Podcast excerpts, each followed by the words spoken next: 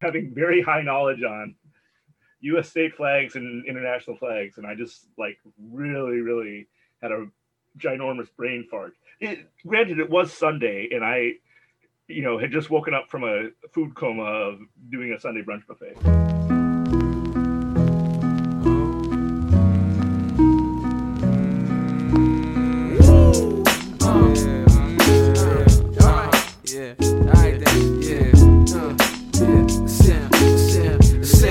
To me, uh huh, yeah. Live from the Twin Cities, we are the Daves you know. This is the Daves I know. You want me to be that type of dude, and I want to be who you like me to, but we both know I can't do nothing at all.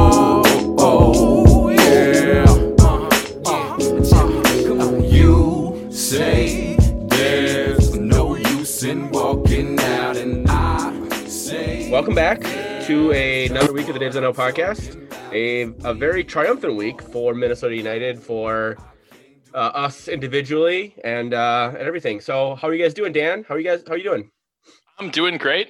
Doing great. I am fun employed for the week before I uh, start a new gig next Monday, which I'm very, very excited about. And now being out of the policy sphere, uh, I can say something I've been meaning to say for pretty well since we started this podcast, which is fuck Donald Trump. yeah. Uh, well, so, someday we'll do a we'll do a sort of mini pod, and you can you can kind of talk a little bit about your job. I know it's it was interesting, and I was, you know, we and you chatted. I know a lot about it offline, and and talking polit, you know, healthcare t- politics in particular. So I'm glad you are you are finally unleashed. It was, yeah, it was a great gig. It was super, super interesting work. Um, but one of the things that definitely weighed on me was like, this administration is not a typical Republican administration. Like, they're fucking something else. And we couldn't say anything about it because uh, you never want to jeopardize legislative relationships. So, yeah, but fuck Donald Trump. And uh, honestly, I hope I hope he gets on stage at one of these rallies where he's trying to tell everyone that voter fraud happens and just has a heart attack and shits himself aggressively. That's really what I'm hoping for right now. So doesn't die, but just like shits his pants. Yeah, I mean, like the president rolls heavy with medical equipment, and it's not just this one; it's just kind of always there. So it's Mhm. actually fairly difficult for him to just sort of die of natural causes. We kind of saw that with the COVID thing. He has access to the best possible medical care, but once your heart starts going, there are only so many things that your body can kind of do at once, and losing control of your bowels is not all that uncommon. So just as he's trying to do the the big macho man thing, just absolutely, just an unholy amount of shit. Ah, MJ, speaking, how are you doing? you know, I'm just one glad that Dan's liberated from having a, a political muzzle on, on, on his on his whole face, basically. Um, I'm sure it feels good to get all that out, and you know, even though we live in a free country, as they say, freedom isn't free. And Dan, you've you've had to sacrifice uh, for that for our freedom, and we appreciate that. Uh, I'm doing great. I was liberated in another way five of my favorite Sunday brunch buffets have been closed down for I don't know how long and are still and I found a new one that's open. So I got to have uh, a lot of food on Sunday before I watched the, the Minnesota United game and I felt liberated in that way. And uh, they did it right. All them I never touched the buffet or or the, the plates till they they uh, the server handed it to me. So Okay, I was gonna say, speaking of terrible ideas, I, I get to tell the server what I want. They they put a fresh pair of, of, of gloves on. I, I I put some hand sanitizer on so that when I grab the plate, my hands are clean. yeah, And- I've I've worked a fair number of buffets that are like that in my in my my service industry days. So, right, yeah, let's- yeah. So I'm I'm I was very uh, biscuits and gravy and cheesy hash brown and and uh, freshly made omelet happy. very good, very on- on good. Sunday. Well, I mean, I was gonna transition to speaking of terrible ideas, Patreon.com/slash The Daves I Know. Uh, to help support the days that you know, but so we have we have actually a lot to talk about. We have the Chicago draw. We're going to very briefly touch on that. Talk about our win last night against FC Dallas. Talk a little bit about the craziness followed that draw and what happened with uh, the seating for the Western Conference after that. We have a few other things we want to discuss. Um, you know, Minnesota United players winning hardware over the weekend, all that good stuff. So let's just jump in. And the first match, so we played a match on Wednesday. Um, when we were looking at these two matches last week, I think all three of us pegged this one as the one that we probably should win and probably needed to win if we wanted to host a home playoff game. Uh, I don't think we all picked it, picked a winner. I think Dan, did you pick a draw? I think I did. Yeah. Um, and it ended up being a two-two draw. It was a, it was a particularly terrible game. Uh, and it, it ended two. We were down two near two nothing. Um, about 50, little over 50, 50 minutes into the game. So six minutes in the second half. And uh, yeah, I don't. I was just I was watching this game and was very very pissed off and very very upset.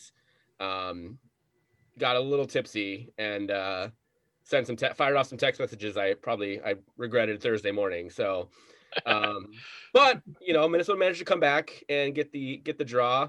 Um, I, I, really appreciated in the I believe it was like the 80th minute or so, uh, Calvo getting totally owned by Robin Lod for the equalizer. Uh, t- Francisco Calvo getting owned for a goal is uh, one of my favorite things. Something I masturbate to. Um, so yeah, is there anything you guys want to talk about with this game specifically? I, I don't want to spend a ton of time on it, so I'll, I'll give you guys the floor. As a Lod fan and as someone who likes seeing Calvo getting owned, it was double pleasure for me. Yeah, yeah. I, uh, this is the uh, the first time we've seen Calvo completely lose a marker at Allianz, correct? I think so, yeah, because they we went to Chicago last year, so yeah. So so yeah. Um, oh no, because he would have played the home games, wouldn't he? Have before he got traded? Oh yeah. right, yes, he did play. He uh, did games, so he probably got owned at Allianz. Uh, yeah, all right. So this isn't quite I thought the first you were being time. sarcastic because I remember him losing his mark several times. No, if he played at Allianz, he lost a mark there. I mean, that's just kind of a given. um, man, I, I'm starting to feel a little bad for the guy. You know, part of his uh, part of his his the reason Minnesota United was so high on him was he was he was young, he was versatile. They could put him in a lot of different positions, and the clock just keeps ticking, and he's not improving, and that that sucks. You know, you always hope that young players kind of find their ceiling somewhere, and he's just he doesn't look like he's capable as a center back, which means somebody's going to have to take a flyer on him, thinking they can get him to play well in a new position. But moving off of Calvo, you know, if that had been our only game last week, I think I would be in a significantly more sour mood. Um, Sunday's win over Dallas, it, it, honestly, it kind of feels like uh, when you get a strike in bowling and it pushes the scores that you had. Like if you had a bunch of spares before that, yeah. So all of a sudden you're getting a lot more credit for those spares than you would have otherwise. That's what Sunday felt like. So yeah, Wednesday wasn't a great game. It was a little bit of 2018, even 2019 to a certain extent, loons playing to the quality of their opponent, which is something you never want to see. Um, but yeah, that game sucked. We don't have to talk more about it, but given that they then turn around and beat Dallas, all of a sudden you look at that and go, okay, maybe that was just kind of a slip in form. Their heads weren't in the right place, but maybe it's forgivable. Yeah, midweek game, probably not rested properly. Dan, are you are you saying that Chicago is not as good as Minnesota United on paper? Yeah, I mean, I think uh, we when said, you said, playing down to your opponent, are you are you actually claiming that that, that Chicago Fire aren't as good in tenth place as? as uh, I I at at the risk of uh, hearing from Meredith Mithklez's uh, absolute wrath, yes, I am going to suggest that uh, the Chicago Fire, who I believe did not make the playoffs, right, no, did not yeah. are not as good as Minnesota United. The fourth. Shout out to Meredith for changing her her name on on Twitter to lifelong LAFC supporter. the honestly, one of the things, if I was going to sell like international soccer fans on MLS, I would sell two things. One is the unironic jankiness of some of the things around the league that I sincerely love. Like the fact that the supporters shield didn't get shipped to Philly in time for the game last night. And so they found it was like the web managers fiance's brother had a like full 150 pound uh, Captain America replica shield that he then donated to MLS so that they could slap a vinyl sticker on so it looked like the supporter shield. Like that's amazing to me, and mm. that's that, that level of jank doesn't happen anywhere else in the league. Partially because it, there's no way it could take more than 12 hours to ship anything anywhere in England. Like the country's just not big enough for that to be an issue.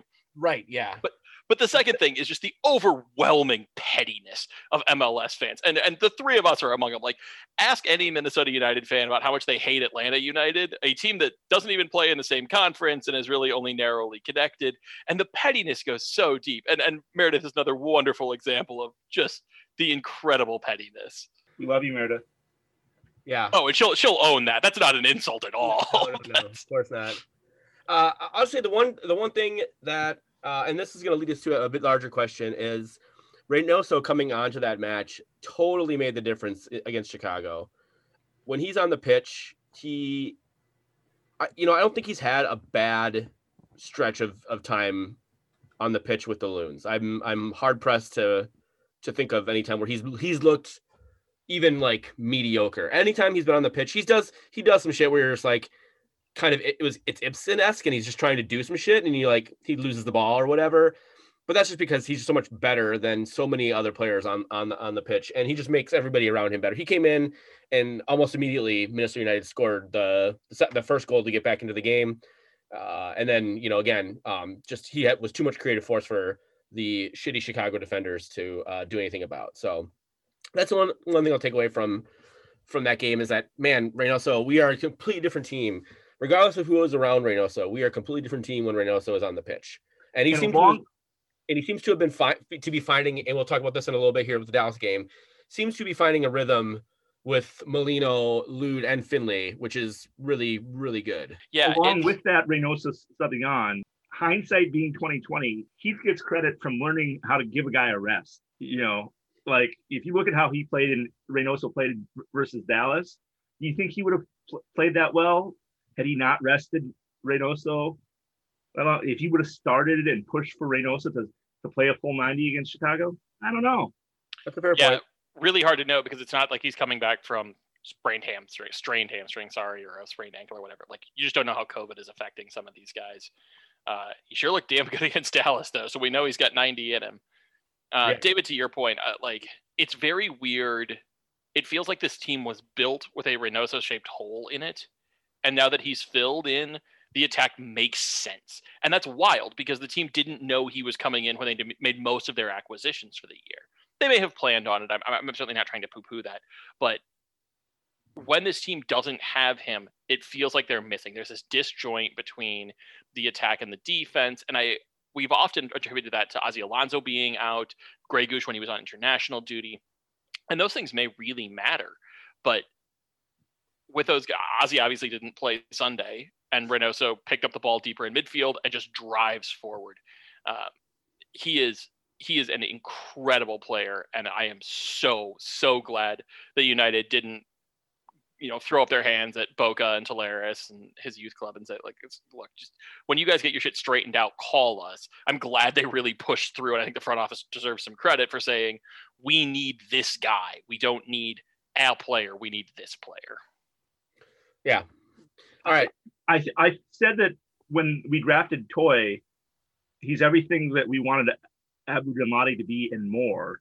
And I would say that even more so, Reynoso is everything we we wanted Darwin Quintero to be and more. All right, let's move on. Let's actually talk about a, a really fun game and and probably legitimately maybe the most complete game Minnesota United has played since before COVID. I know we've talked a lot on this podcast um, about you know how that Minnesota has not actually played a, a, good game in a long time, right? They played good halves um, that were either followed by or or preceded by shitty halves. They haven't played a full good ninety. Uh, trying to, and I was tackling, uh, chatting with Wes with Wes during the St. Pauli match yesterday. We were uh, we were just trying to rack our brains and figure out the last time how many time how many good games that Minnesota United has played this year, and then you know even some of the good ones, you know, the RSL game, um, there's in the, the Cincinnati game, like there was contributing factors, like not as good. So um, this might be the first time that we've had that in, in quite some time, if not, if not since before COVID or since before the tournament. Sorry, they they played some good games, some good complete games in the down in Orlando. So um, but yeah, first half we are the four two three one still. Grey Goose gets the armband. Boxall's obviously out again. Uh, we had Aja and Kallman in the in the middle of the back line there. Uh, one thing of note, the FC Dallas keeper, and I had pulled up his name, and of course it went away. Uh, Phelipe Megiolaro was making his first um, his first start in MLS. A young kid, I think 21 years old. So um, saw that, was like, all right, well, just shoot, shoot, shoot. And Minnesota United played really well out the gate. Uh, managed, they had a couple opportunities early on. In the 17th minute, uh, Molino um, gets the first goal with an assist by Reynoso. Coming off an FC Dallas turnover um, that was almost identical to the last time these teams played at Allianz. It was, in fact, so identical that uh, uh, Matt Doyle for MLSsoccer.com released his playoff tiers today and was talking about Minnesota United and what they needed to do and had a video of the older goal. and it took me two, like intentionally, he just didn't have a video for this one. And it yeah. took me two watches through to figure out that it was the other game and not this game. This is as close a carbon copy goal as I've seen. And both times it came off of Minnesota United completely understanding what FC Dallas was trying to do when they uh, so when Dallas gets the ball in their own third, trying to push forward in the way that they want to do that. Both in that game and in this game, United just snuffed out so many of those shorter passes and forced Dallas to punt it long. But the turnover here was just absolutely horrendous, and and United was ruthless in making him pay for it. Was this the one that Hollingshead? Uh, sorry, Hollingshead thought he had a safe pass back, and Robin Lod stepped in front, and and but I, it wasn't really like Robin Lod did anything amazing because he was just there and Hollingshead just passed to him. Yeah, I don't know if Hollingshead under hit that pass or just straight up didn't see Lod.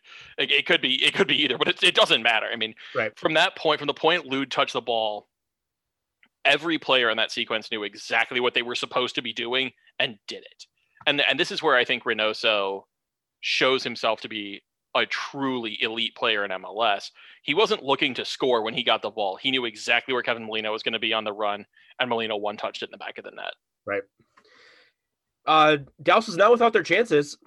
um, Michael Barrios, and we'll talk. I, I want to talk a little bit about Bakaye Dibassy probably in the second half, but did not have a great game and was getting owned by um, Barrios on the on well the Loons left hand side, the the FC Dallas right hand side uh, and almost scored in the uh, 20th minute. So first half ends. Uh, Minnesota United had almost 60% of possession in the first half, and we, you know, we obviously obviously know, and anybody who follows this team generally knows that when we have more possession, we are we generally do not do well. So this was a interesting, but they really had they really dominated that first half of, of that game. They really did. I don't think Dallas expected them to want the ball the way that Minnesota decided that they wanted the ball. And honestly, I'm going to give credit to Heath on this. I mean, it, this was a full team. We want to possess the ball. We want to possess it high up, and we don't want Dallas spending a lot of time in our in our third. And it worked in the first half. Um, Dallas certainly, you're right, did have the chances. The ball Kallman cleared off the line from Barrios. Oh, we and, talk about that. Yeah, that was the that was the one the 20th minute. Yeah, and then uh, I think there was another. Did they hit the post also in the first half? Because I think they hit them or was that twice in the second? No, I think they hit one in the first half, and I think two. Hollingshead. Or one. Of the, what's that? Oh no, that Hollingshead one was in the second half. Yeah, I don't know yeah. if he hit the crossbar in the first half. Yeah, let's let's just talk very quickly about that because we we were actually we were texting each other during during the match. Uh, that Barrios uh, turnover, it was a you know turnover, and and just you know he came down. Uh, Dayne St. Clair came out and kind of was stuck in no man's land. Like he didn't come out quick enough to take the ball down, he was out too far. Barrios tries to chip him. He gets just enough of a finger on it to, I think, give the ball just enough backspin so that Brent Kallman is able to race back, leap into the net, you know, head the ball out. Um, it doesn't cross the it doesn't cross the line. Off the crossbar. What's and off the crossbar? Yes, right. He yeah banks it off the crossbar. No. So when FC Dallas, their Twitter, so if you don't follow the FC Dallas Twitter account, they're great. They're, they're really they're self-deprecating and really funny. And at the halftime, they posted a, a tweet that basically said, uh, "At least we're winning the cross the crossbar game." I tweeted back at them, I think from the Dave's I Know account, saying, "Well, at least one of those uh, crossbars is from us because that was Brent Kallman's crossbar. That wasn't your crossbar." So it was, it was, you know, credit to Brent Coleman for recognizing what was going on, rushing back, you know, putting his body on the line say what you want about his politics they suck and he's a terrible person but uh he is not you know we've talked about this before he is he can be an average defender on a you know middle tier MLS team. I think that his I think that's his his ceiling, which is, you know, better than 99% of any other soccer player in in the United States, even more than that, right? So he did a really good job, and we'll give, we got to give him credit where credit is due on that one. But I also want to point out that Dayne St. Clair, Dayne St. Clair doesn't get a mid on that. It's going in. I don't think It's Frank- going in for sure. I don't think Frank Yeah. gets a chance to get No. there. But Dayne St. Clair got big, man. He, he is he can get big. I think that is why I'm really excited about Dayne St. Clair. I would love to see him put a little bit more meat on. And uh, but he is he's big, and that is that's something that's very very important as a former goalkeeper myself. You have to do a lot of things to uh to accommodate for not being. I'm not a tall man or a, a large man, so you have to do a lot of things to accom- to you know help accommodate for that, and and that's just something you can't teach. Obviously, can't teach height. No, you really can't. And and he's long limbed too. And we've seen uh, the penalty he saved was uh, like he. I think he legitimately got beat. He just had a lot of leg left. Um, and in this case, I think you're right that he got himself into no man's land, but got big enough to to put Barrios off a little bit. Yeah. Uh, yeah, I mean he's he's looked a, he looked fine in this game. Uh, not one of his better ones. He didn't give up two goals, so he didn't make team of the week. Right. Uh, so weird. which is So weird. for those of you who don't obsessively follow the team of the week, uh, which you shouldn't, uh, Dayne St. Clair has twice been named to the uh, team of the week bench, but never. He's got what six shutouts this season, something like that. I think It's so, yeah. never been. Five It's never six. been any of those games. The two No. games where he has given up two goals, he makes the team of the week bench, which is just very very strange. It is. Uh, but yeah, I, I thought he was fine in this game. The thing, I, his instincts need to get better. They will. He's still a young kid. Uh, the fact that he has the physical awareness and the sense of how to start coping with some of those mistakes, I think is going to bridge the gap from really promising young keeper to really, really outstanding first team keeper for this team for a long time. Yeah, I agree. uh, he's done everything this season, including going on loan to San Antonio, to my knowledge, without complaint, and and getting minutes and putting his time in there to deserve the number one kit next year. And I hope they give it to him. He definitely it did, he definitely deserves a fair shot at it, right? I don't think there should be a clear they, there should be a, hierarchy going in. I think they you know, if Miller's healthy and St. Clair is healthy, they should both have a, a, a fair shake at the at the number one job. So that's that's the most the the, the most generous I can be for for Tyler Miller and and for Dayne St. Clair. So um, I would I would not be uh, uh, opposed to Dayne St. Clair being the number one to start the season either, though. So I definitely think he's he's earned that uh, opportunity. So all right, so we'll jump into the second half. You know, the, the whistle, you know, hadn't even stopped ringing, and all of a sudden Minnesota, Bebelo gets his first goal. Um, just a hell of a strike with the assist from Robin Lod. And again, this is off a terrible uh, Dallas turnover. Robin Yeah. Hood in the right place at the right time, doing Robin Hood things. And uh, hits Bebelo right in the foot. It was a perfect pass. One of the things that really impressed me about the goal is that there's, if you go back and watch, Reynoso doesn't take a backswing. He puts all of the power on this shot from about. It looks like he's going to pass the ball, and then all of a sudden it zips past the keeper. So uh, his his decision making is incredibly quick, and that's awesome. The fact that he can pull off the stuff he wants to do with a minimum amount of movement makes him so dangerous. We saw it wasn't on this goal so much, but so much of the second half, we saw him cutting Dallas defenders, guys going flying past, and all of a sudden Reynoso had the ball in space again, and just he was so so good. I'm glad I'm glad he broke his duck and finally scored the goal, just because I feel like that would have kind of hung out over him of like, oh well, he's a great assister but he doesn't score. He's so dangerous. If he's in the opposing box, Minnesota United has a decent chance of scoring. Right. Yeah.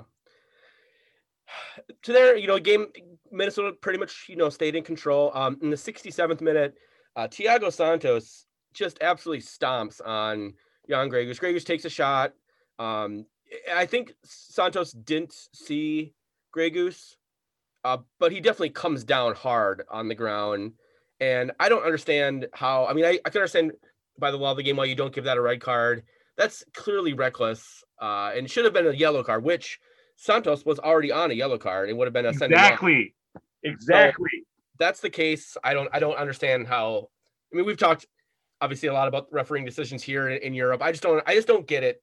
I. I mean, I. I. I I've never refereed soccer. I was a baseball umpire for a long time. I umpired like Division three college baseball for years and years ago, so I get it a little bit. But like, there's I just don't understand some, how some of these decisions are made the way they are. It looked like when he was coming down, a lot of people thought it was, it was intentional. Even Kyndra uh, St. Aubin remarked that it looked like Santos knew exactly what he was doing and where he was placing his foot. It looked like as as awkward as the collision was, to y- your point, David, that he Santos wasn't expecting, didn't really know where where anybody was, and after the collision, it looked like he was trying to step over Gregus's body. To to, Yeah. it looked like he was trying to straddle his body and then hit, hit his head. Again, I'm not claiming there was intent or not intent. It's just when you're that out of control and that unaware of your surroundings uh, and that reckless, that that's a yellow card. Yeah, t- to David's point, in real time, I thought it was a straight up stomp, and and on the replay, it's clear he's not looking back. He's not looking for Grey Goose. I don't think it was intentional. So okay, it's not a straight red, but you've recklessly endangered an opponent.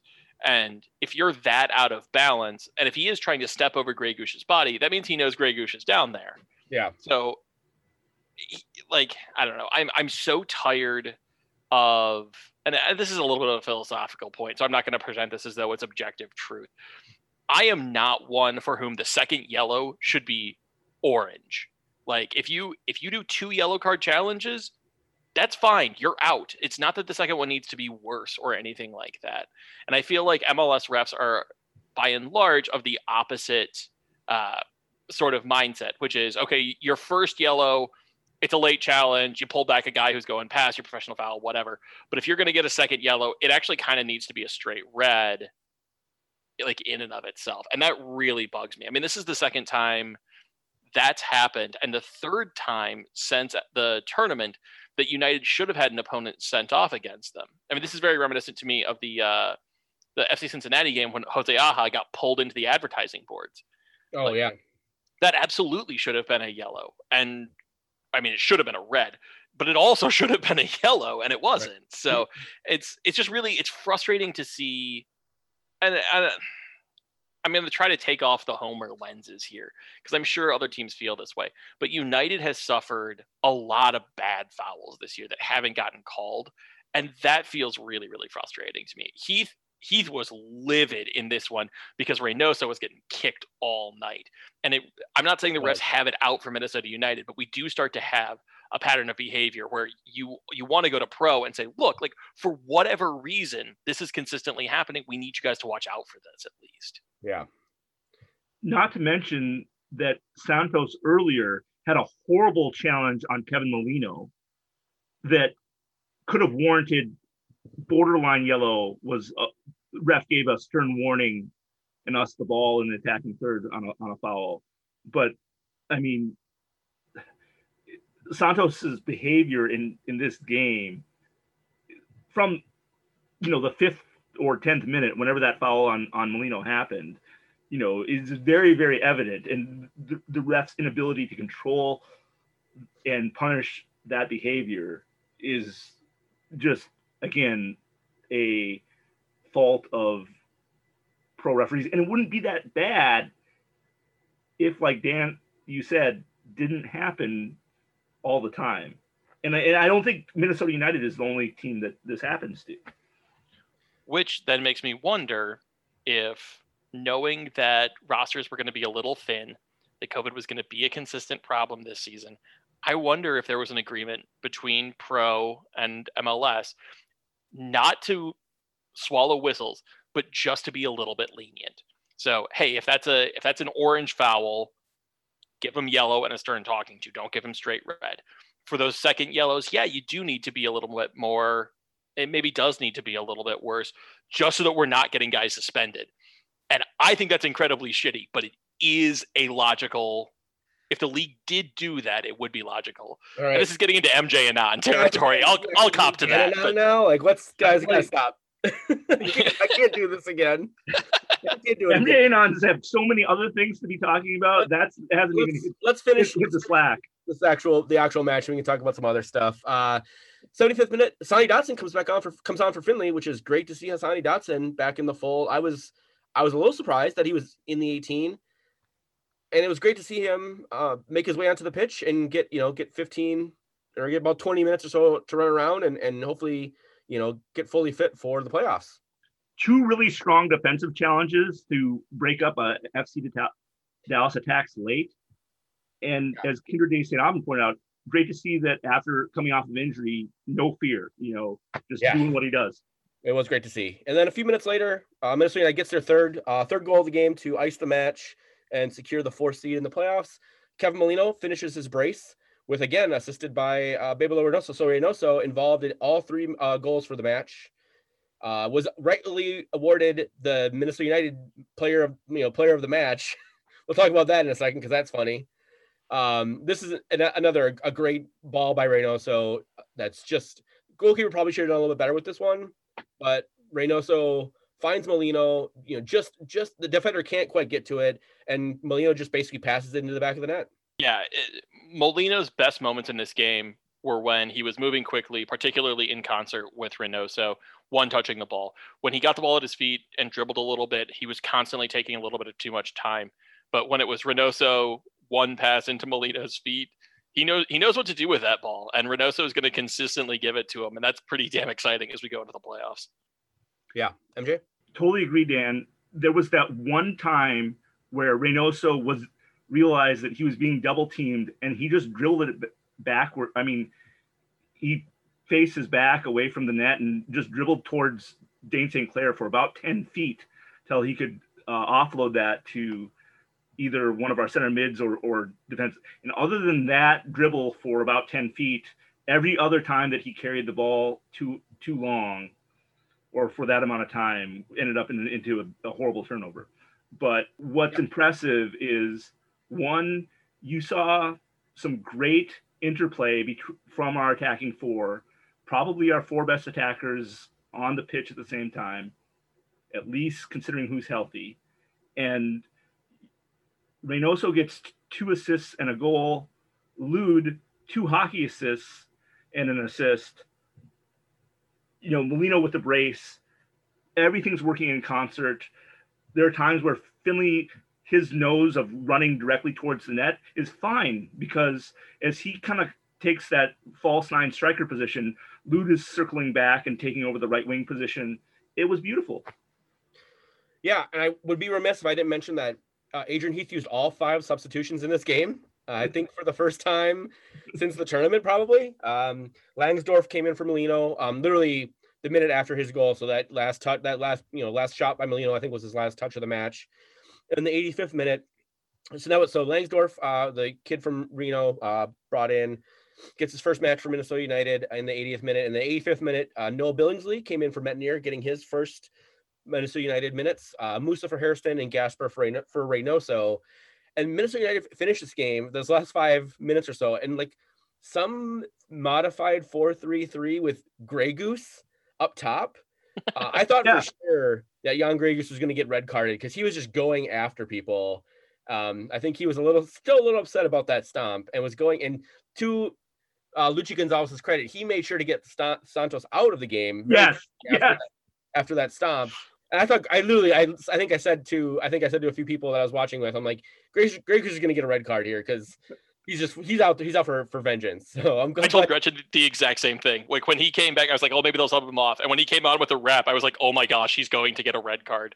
Especially after he was up top and he was just like going into defenders, and I was like, he's going to murder somebody and he's going to get a red card. So I'm glad he didn't. But I don't know if he got a yellow for it, but he did a hard foul. I think it was on Bressan. It was on Bressan yeah. or Hedges yeah, he did not get a he did not get a yellow card for that. So all right, he did like, he did get a talking to though. The referee came over and basically like if you could read lips was like, I know you're mad, settle down. yeah. After all the subs, again, credit to Heath subbing the right people in the right spots. Billingsley coming in at right back, putting in Gasper as a left center. Yeah. Um, and and Dotson Dotson as, as a as a right center with Musa in between them, giving Hairston a well-deserved rest, and then putting Grey up at Reynoso's spot, kind of in the in the false false nine, with Langsdorf and Lod to his left and right, respectively. It worked, and it worked especially well when Grey Goose realized more towards the end of the game, he comes back into the midfield and it's more of a 4 4 2. And they're defending in the two banks of four like you want um, towards the end game. And so that 4 3 3 ended up be kind of shifting to a 4 4 2 once uh, Goose was done trying to attack every white jersey he saw on the pitch. Yeah. Uh, all right. So, anything else we want to talk about in this game? The one thing I wanted to bring up, a couple things. One thing I wanted to bring up is we didn't have Raheem Edwards in the in the uh, 18 at all, which considering he was you know almost directly responsible for the winner last weekend. I, I, I can't quite figure out what is going on with Raheem Edwards. Uh, MJ, I mean, do you have any thoughts? The M, MJ Anon Slack says that uh, Edwards is, is sick. He has Adrian's disease. Yeah, I don't know. I just I can't quite figure. I just I just can't. I, I, you know, I don't want to spend too much time on Heath right now because I'll probably spend a little bit of time here in a second. So, MJ, why don't you talk a little bit about um your, your you know your improvements that you saw? I just couldn't believe from both sides of the ball, from from offense to defense, the how complete we were. I saw Marlon Hairston settle into that center midfield role in a way next to Grey that was 10 times better. Now, was it because they moved Grey to, to the left and have him play more of an Aussie defensive mid role and Marlon Hairston could play on his more natural right side? Maybe. But he looked way more comfortable. He he was so amazing defensively in a way that I, I can and he made some great passes. Um, he had that through ball to Finlay that I think should have been a goal. And there were times where there was a turnover up the pitch. Dallas was attacking down the right side, and both Dibassy and Kallman do the wrong thing. They're lunging at the ball, trying to toe poke it away, rather than having their momentum move backwards. And Dallas keeps coming and attacking with more and more players. And who's back there to stuff Bar- Barrios but Marlon Hairston, You know, and so just huge improvements on that kid. And then our back line looked really good. And part of that was improved chemistry and understanding of their roles between Aja and Brent Kallman. I think that's true. I, Dallas really did get some really good opportunities in this game, and their decision making may have been United's best best defender. Uh, we we can talk about this a little bit in the in the Freddy Adu's, but they're I think a, a an older, a little bit more disciplined attacking set. I think still could give United a fair amount of stress. But you're right. I mean, I didn't sweat every time Dallas had the ball the way I did when Chicago had the ball my favorite play of the game was we were making these fluid attacking passes. Robin Lod comes back, does kind of a one touch backwards to I think Dibassy. Dibassy plays it up to Molino. Molino plays it back to Dibassy. Dibassy hits over to Reynoso. And it was just this beautiful concert of, of one touch or two touch passes. And then I think it was Dibassy and and Reynoso that were just passing back and forth because no one was cu- coming at them and no one was cutting towards the middle, which would have been the natural pass. And finally, Grey Goose makes that cut forward and Reynoso hits him and Grey Goose passes it back over to Dibassy, over to Molino, back to back to Reynoso. And it ended up being a, a turnover, I think, on Molino trying to do too much. But one of my favorite plays I've never seen us want the ball so much and use possession in a lead as our best defender. Yeah, it was good. And you know, the we'll get uh, before because I'm gonna I'm gonna jump on Heath here in a second. Before I do that, I want to say he actually again had a really good game plan, right? Certainly Dallas did not expect us, as Dan mentioned in the you know first part of the of the of the recap here, did not expect us to want the ball as much as we were you know those four guys up top. If if we can keep the ball in, in, their half of the pitch, and those four guys are the ones who are who are making the plays with it, I think that gives us a lot of opportunity. And you know, to Heath's credit again, he didn't. I don't think he got out coached in the second half. Now I don't think he like you know I don't think he made any tactical acumen shifts that you know were revelatory or anything like that. I think he did a good job getting some rotation, you know, getting a couple guys some minutes uh, late in the game who needed it. And so I don't think he was. It's not like he was, you know, fucking Jurgen Klopp or Pep Guardiola out there, right? like the game with his with what he did, but he didn't fuck it up, and that is, you know, for a lot of MLS coaches, that's that's a that's a good thing, right? You know, just not just get get out of the way and and let the team let the talent be the talent and, and do what they need to do. So yeah, that's I'll say that as my I, I you know when we, we I don't want to be accused of just being ant, super anti Heath because of you know whatever. When you know when the guy is good, he's he's okay. He's he's a he could be a manageable, serviceable MLS coach. When he's bad, he's really really fucking bad, and that is I think that's the problem. Yeah, I I'll I'll be a little more complimentary than than that even. I mean, I think given how tied his hands were in this game, I think the right. game plan was right. And we have been very critical of him. I think the two things we criticize Heath most for outside of the PR the, the two on-field things we're most critical of are a lack of substitutions, a lack of squad ro- and a lack of squad rotation. Um, we'll call that one thing because I got another thing. Uh, and then just uh, being inflexible with his tactics. And in this game, we saw him flex tactics. We saw the team try to control the ball a little bit more. And we did, I mean, we saw all five subs. We saw him trying to give players who are working their way back some some minutes. He protected Molino and Reynoso. There's nothing more I could have asked out of Adrian Heath in this game. Right. Um, so it, I, I, mean, it yeah. could legitimately be a situation where he's he has too many choices. I mean, we've we've lauded the squad depth this year, and maybe he felt uh, bound by not really knowing what his best squad was. But with injuries and international duty and what have you, this was his best squad. And and to your point, you're exactly right. He let them play, and he basically told his offense, which was where all the t- the talent was, you guys have to win us this game. And you know what? They fucking did. Yeah, they did. And there were so many times where I felt like yes, Dan, you're right. Dallas did get the ball in dangerous spots and then fucked up. And that was amazing. But there were also times where previously you would have seen Dallas spring their attack on one of our turnovers and it's a four on two.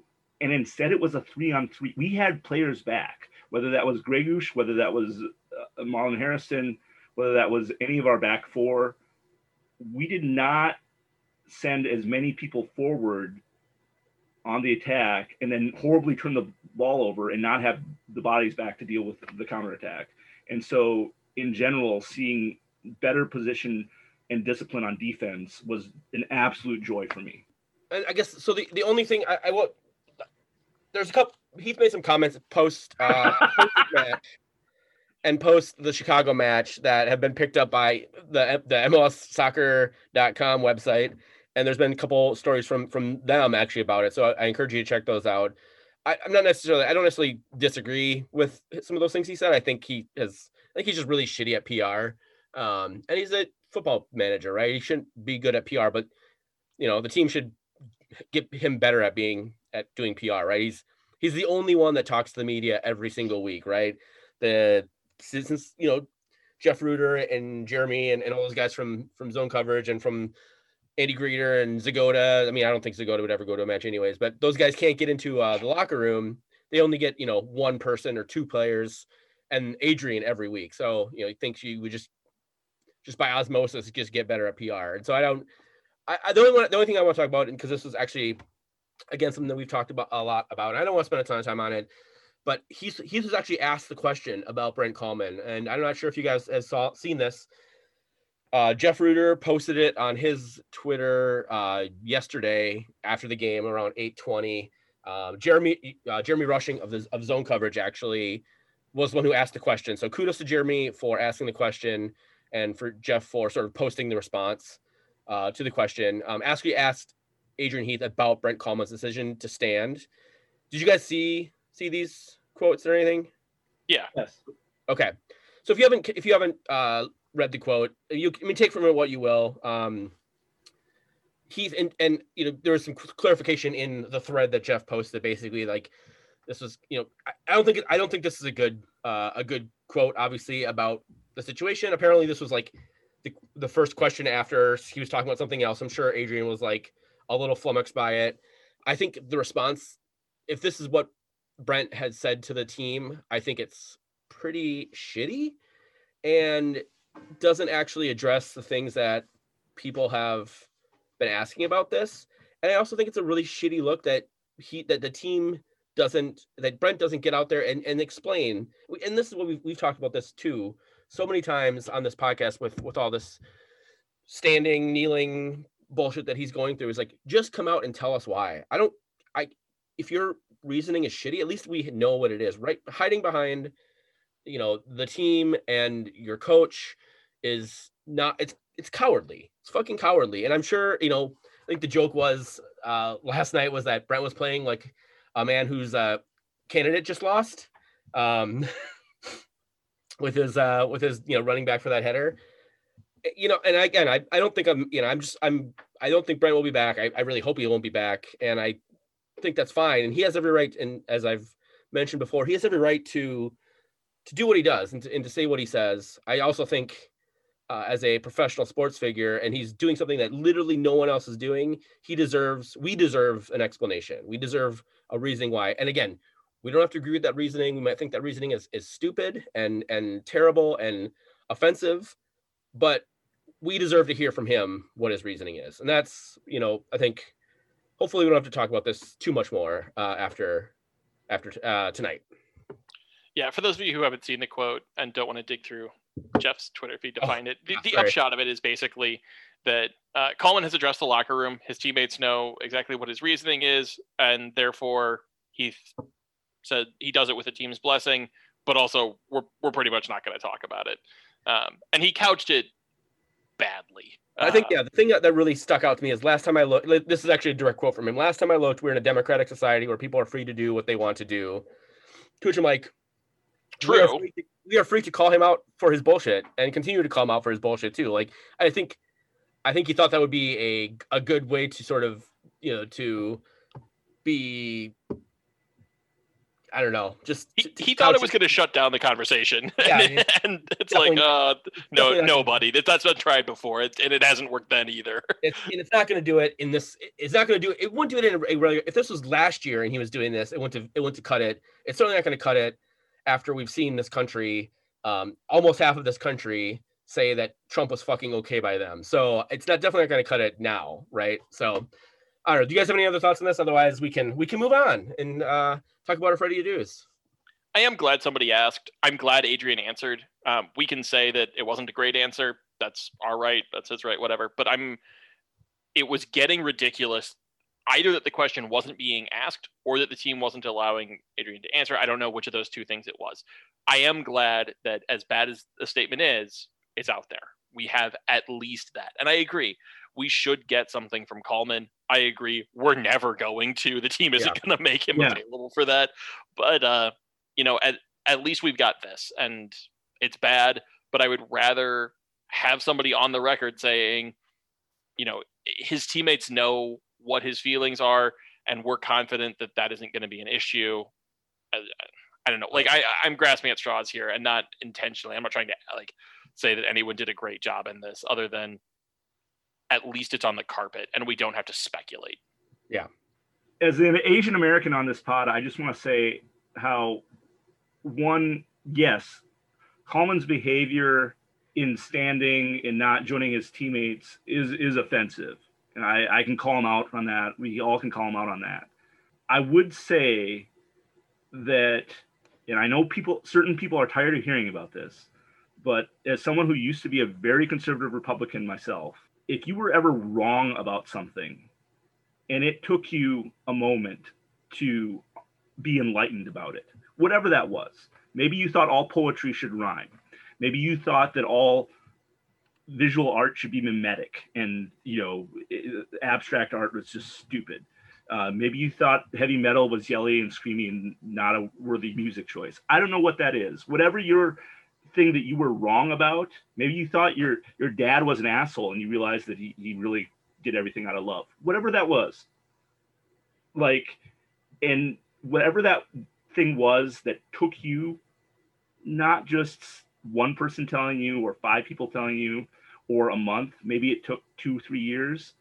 Um, don't write Kallman off on this. Uh, when Heath says he's a great guy, he's a great teammate, I know that sounds really stupid, lame, and like just trying to pull positives out of a completely negative situation.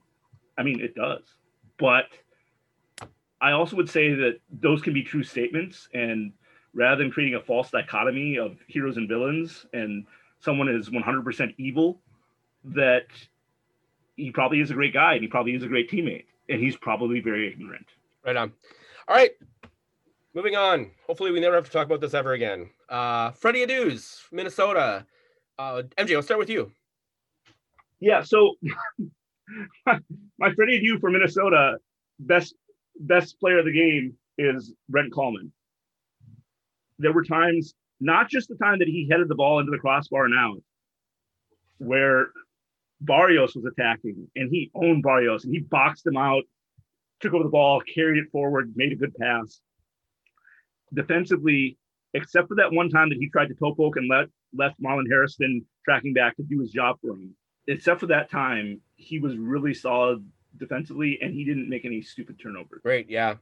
Uh, Dan, uh, I'm gonna cop out here and go with the obvious one, uh, Reynoso. Uh, he's just he's so fun to watch. Player of the week, uh, Kevin Molino is, is scoffing at you and Trin- Trinidad bogey or whatever.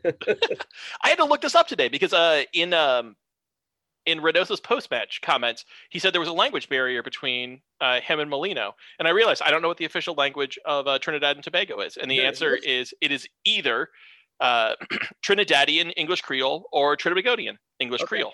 So there you go. Uh, we all learned something today.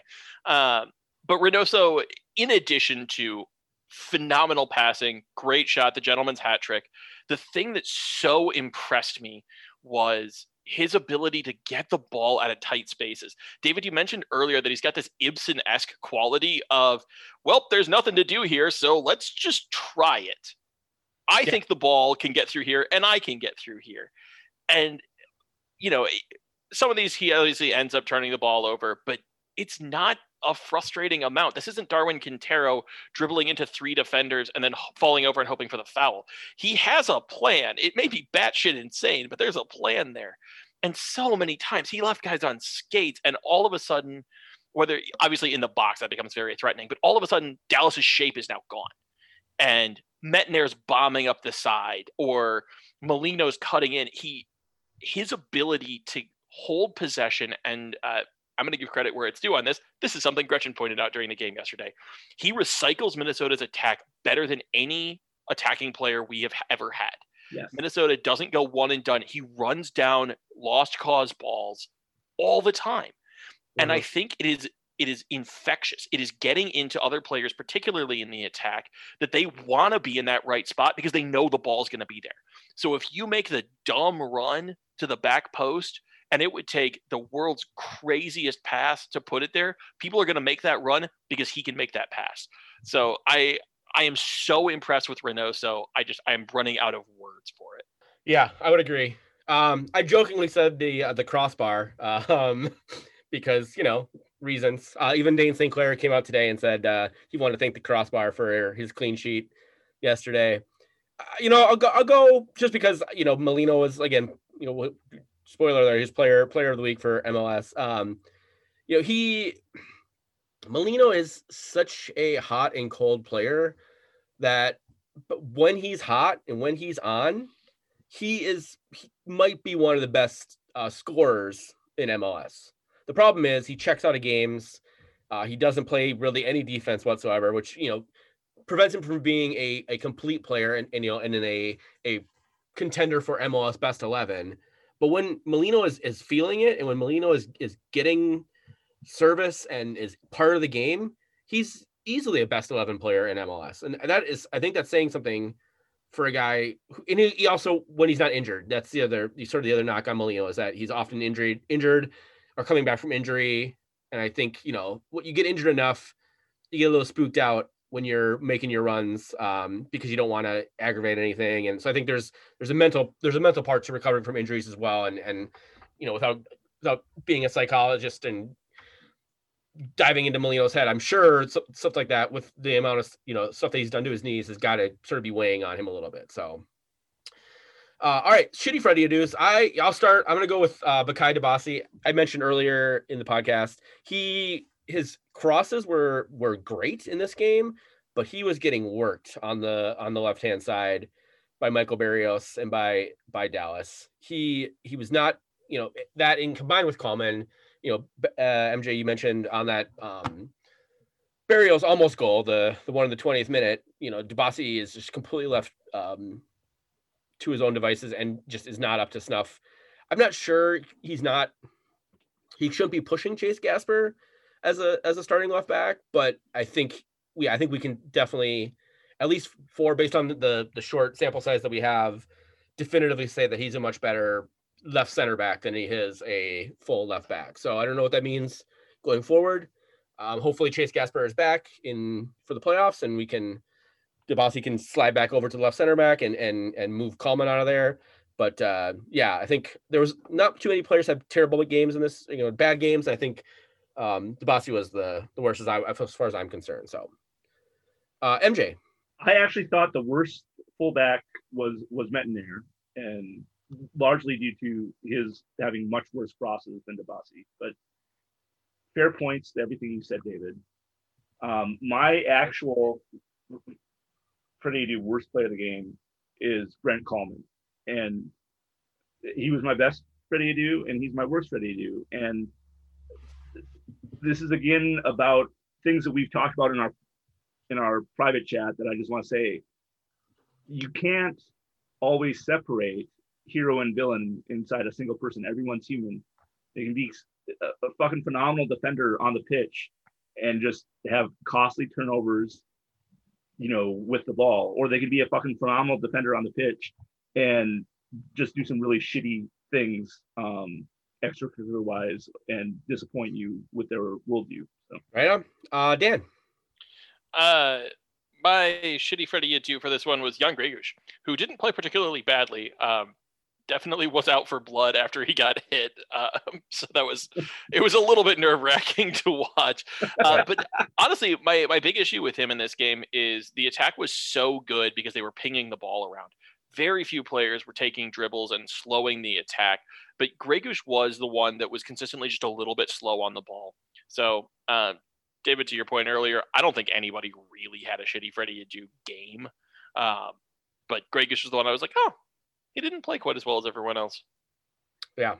Can I counter that just a little bit? I would agree that he was slow on the ball those few times, and but there also seemed to be the most chemistry that Gregus and Reynoso had for the entire year yeah, I would agree with that. And I think I think one of the things that is true about this team, and, and Heath has said it, so I I will agree with him on this, is this has been an incredibly stressful year just because the combinations haven't been there. So much of how Minnesota United wants to play on offense is this like heavy combination work, knowing where the next run is going to be. And it has just been a carousel of players. Uh, I'd be really interested to know how many minutes Gregus and Reynoso have played together, or Molino and Reynoso. Uh, so I, I, completely agree with you, and I think I am hopeful that we'll see more of that going forward, just because they flat out have more time together. All right, let's quickly do uh, Dallas. MJ, will you start? Give us both. Give us both the good and bad. Quickly. My my best Freddy Adu is Jesus Ferreira. He's their number ten, although he wears number seven because they're person who actually wears number 10 plays their number eight. So whatever. I, I don't pick the jersey kit numbers for Dallas, whatever. But Ferreira is their center attacking mid. He distributes everything to that makes Barrios look good and, and everything that uh, makes is it the Mescanos or uh, whatever the DP is on the left that was coming back from injury.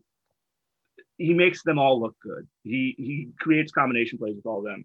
And in the attack, his unselfishness. It's a different brand than Reynoso, but it's fun to watch, and he, he looks very, very effective. Um, his teammates can't finish. my my worst is uh, Hollingshead um, for all the hard fouls and cards that he got and didn't get. Right on, Dan. Uh, I'm going to go with a full Freddy Adu experience and say both my good and shitty are Michael Barrios. Uh, David, to your point, he he tormented Bakaye Dibassy. He was constantly in behind. He was he led the attack really effectively. He really put Minnesota United's defenders in bad positions quite a bit. Um, from that standpoint, he was definitely one of Dallas's best players. The reason I think he was their worst player is when he was in those dangerous positions, his decision making was terrible. Uh, there was constantly odd man breaks, and he would shoot, or he would not make a run that his teammate was expecting. And so, um, I, I think Minnesota really could have ended up in a dogfight of a game if Barrios in particular and a few of their other attackers had just made slightly more composed decisions at some key points. Uh, so it's uh it's the full Freddy Adu experience, but his name is Michael Barrios. That's a fair point. I, I, agree with you on the on the good side of the ledger for FC Dallas, and you make a very compelling argument argument for the other side of the ledger uh, for the the shitty Freddy Adu, uh, for the full Adu as we as we like to refer to it here. Uh, I'm gonna go with Thiago Santos again. Should have been the guy should not have even been on the pitch when he stomped on Gregus' head, and definitely should have get got this sent off the pitch when uh, when he stepped on Gregus's head. Um, but he did not, and so you know when you hurt our players like that, that is lay. You get someone else has to do something really particularly shitty for for me to get for them to get the Freddy Adu for me when they it, like graphically and and comically injure our players like that. So.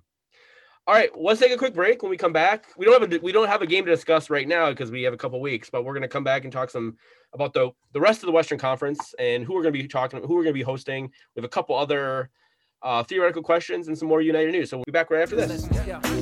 You want me that type of dude, and I want to be who you like me to, but we both know I can't do nothing at all. Oh, yeah. All right, and we're back. the podcast. Uh, so this is the part we talk about some of the big questions or some of the other sort of other related MLS news. We were watching the Minnesota United game, and clearly they, you know, with that uh, Molino goal, wrap up the thir- fourth place in uh, MLS Western Conference based on points per game. I think actually just based on total points too. I think they they you know legitimately won it. But so there's about three different or four different scenarios that could have or three different scenarios that could have happened for Minnesota basically before the match even started, all the playoff teams in the Western Conference had been had been locked up. Obviously, with uh, San Jose beating LAFC during the midweek, so there's really no nothing to play for for the teams other than seeding, which is obviously very important when you are hosting uh, playoff matches and stuff. So Minnesota United, uh, their win, they secure fourth place, so they know that they're going to be playing fourth place. Dallas assumed that they would be, you know, if they lost that game, they would be playing again against Minnesota in a couple weeks. However, uh, LAFC went up on the Portland Timbers and jumped Dallas to fifth place, and we could have potentially been seeing LAFC within about five minutes of the goal being scored, or that third goal being scored by Minnesota. LAFC surrendered a, a late one to draw with Portland, which dropped them to seventh place, and the Colorado Rapids scored a late winner, which jumped them to fifth place um, based on points per game. Obviously, the Rapids had played I believe, five fewer games than most teams in the Western Conference due to the COVID stuff. So FC Dallas. oh wait. yeah, yeah. yeah. Not yeah. not appropriate in that in this right. We're not, we don't want to joke about people people getting COVID, MJ. That's not cool. Yeah. Oh, uh, unless you're, you know, Donald Trump and you get it again, then that's fine. Can we joke about the Rapids getting plague last year? We, we can joke about the plague. That was that was funny. So I guess my question here is is this the best possible playoff scenario for Minnesota United? So on our side of the bracket, we get we get Colorado Colorado in that first game at home. Uh, Seattle, LAFC, and Portland are all on the other side of the bracket. So if we beat Colorado, we either go to Sporting Kansas City, which obviously is again not great, uh, or we host San Jose if San Jose somehow beats Kansas City in Kansas. Um, which you know, San Jose is actually been playing rel- fairly decent as of late. So there's a better. There's a shot that San Jose could go in there and upset Sporting Kansas City. Then we, you know, we get San Jose here for the conference semifinals. You know, I, am not sure if we'd rather play any of Seattle, LAFC, or Portland at their place, or I guess LAFC would be here in a in a conference semifinal scenario. I definitely would not want to go to Seattle or Portland. So, did I mean was this the best possible playoff scenario for Minnesota? Minus one caveat: I will stay consistent with my previous my previous opinions about who Minnesota plays better against. I will take us versus Portland, especially at home, than us versus Sporting Kansas City. So but it wouldn't have been at home. There's there's no way that we that we would have jumped Portland for to make it a home match. So right, right. But I would say I like how we match up against Portland, even away, better than how we match up against Peter Vermes, who, as David has continually said, has a hard on for beating Minnesota United and playing Sporting Kansas City. So other than wanting Portland and Sporting Kansas City to switch spots, this is ideal. I'd love to have played Portland, it, like it, for a conference championship. Certainly not in the first round.